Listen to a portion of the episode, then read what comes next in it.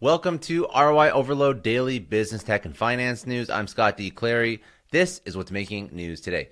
Coinbase is introducing NFTs later this year. Twitter is making it easier to access a chronological feed of your latest tweets. CarDekho raises $250 million, pushing it into unicorn status. And China sees a record surplus trade with the US in September. Let's jump right into it. So, Coinbase the leading crypto exchange platform has announced it will be launching an NFT marketplace that will compete with existing key players in the market. Dubbed as Coinbase NFT, it will be a peer to peer marketplace allowing users to mint, showcase, purchase, and discover NFTs easily. Initially, the platform will support Ethereum based ERC 721 and ERC 1555 standards and will add multi chain support to the marketplace soon after the launch. Coinbase has already opened up a waitlist for the new marketplace, which is set to be launched later this year. The platform will create personal feeds for users based on their interests and include a social media element. It will be the first NFT platform to create a social media type space for artists and art traders to gather. OpenSea is the leading player in the market, but is far from the only player that Coinbase will have to compete with. Competitors like Binance, FTX, and many others have announced entries into the NFT space, Though Coinbase is launching much later than some of their competitors, it is a name in the crypto world and will likely make a huge splash and make a lot of noise. In social media news, Twitter is making it easier to access a chronological feed. So, Twitter is testing a new feature right now that will make it easier for users to switch across to a reverse chronological timeline of tweets from prof- profiles that they follow. Currently, when you tap on the three star icon at the top of your feed to change between the home feed which arranges tweets for you, or the newest feed, which displays them in opposite chronological order, a small menu shows up to change to whichever feed you're no longer on. For a few iOS users, though, when you click on this three star icon, the platform is testing new home or newest tabs at the top of your screen as an alternative. This new feature by Twitter does really feel like it's going to be an improvement since it can imply fewer taps to modify between feeds and make it easier for users to know at a glance which feeds they are in. However, it is still unclear if Twitter is planning on rolling out this test more broadly, and if this is the case, when that could potentially take place. In startup news, CarDekho raises $250 million to drive past unicorn status. CarDekho is an Indian based online platform that allows users to review, compare, buy, and sell new and used cars. It's raised $250 million in its latest Series E funding round at a valuation of roughly $1.2 billion.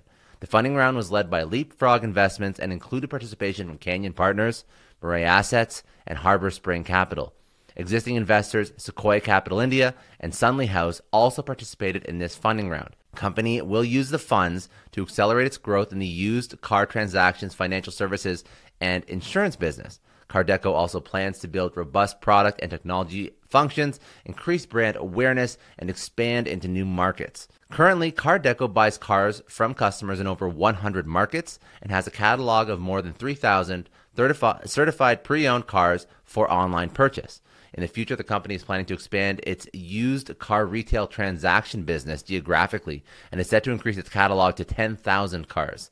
Additionally, it plans to expand across India with retail hubs that will focus on both used car buying and certified pre owned retail transactions with customers. And in trade news, China sees a record surplus trade with the U.S. in September. So, according to data released by the Chinese Customs Agency, China reported unsatisfactory growth in imports in the month of September. However, the exports surpassed their expectations.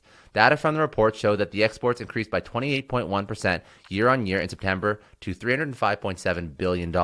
This was higher than the expected 21% by analysts polled by Reuters. On the other side, the imports saw an increase of 17.6% in September from a year ago to $240 billion. However, this is less than the estimated 20% by that same Reuters poll. Based on single country data, the United States emerged as the largest trade partner of China. The Chinese trade surplus with the U.S. increased to a monthly record of $42 billion as exports climbed by 30% from a year ago, though the imports increased by just below 17%.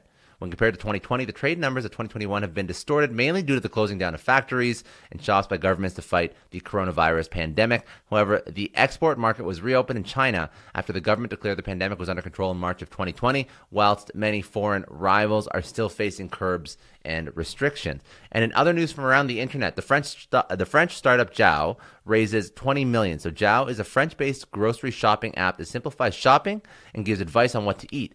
To raise $20 million in its latest funding round. The funding was led by Eurazeo and also includes participation from existing investors Headline, DST, and Stride VC. And Yandex acquires an Israeli e scooter company. So, Yandex, the Russian equivalent of Google, has expanded its mobility footsteps in Israel with the acquisition of the shared e scooter company Wind.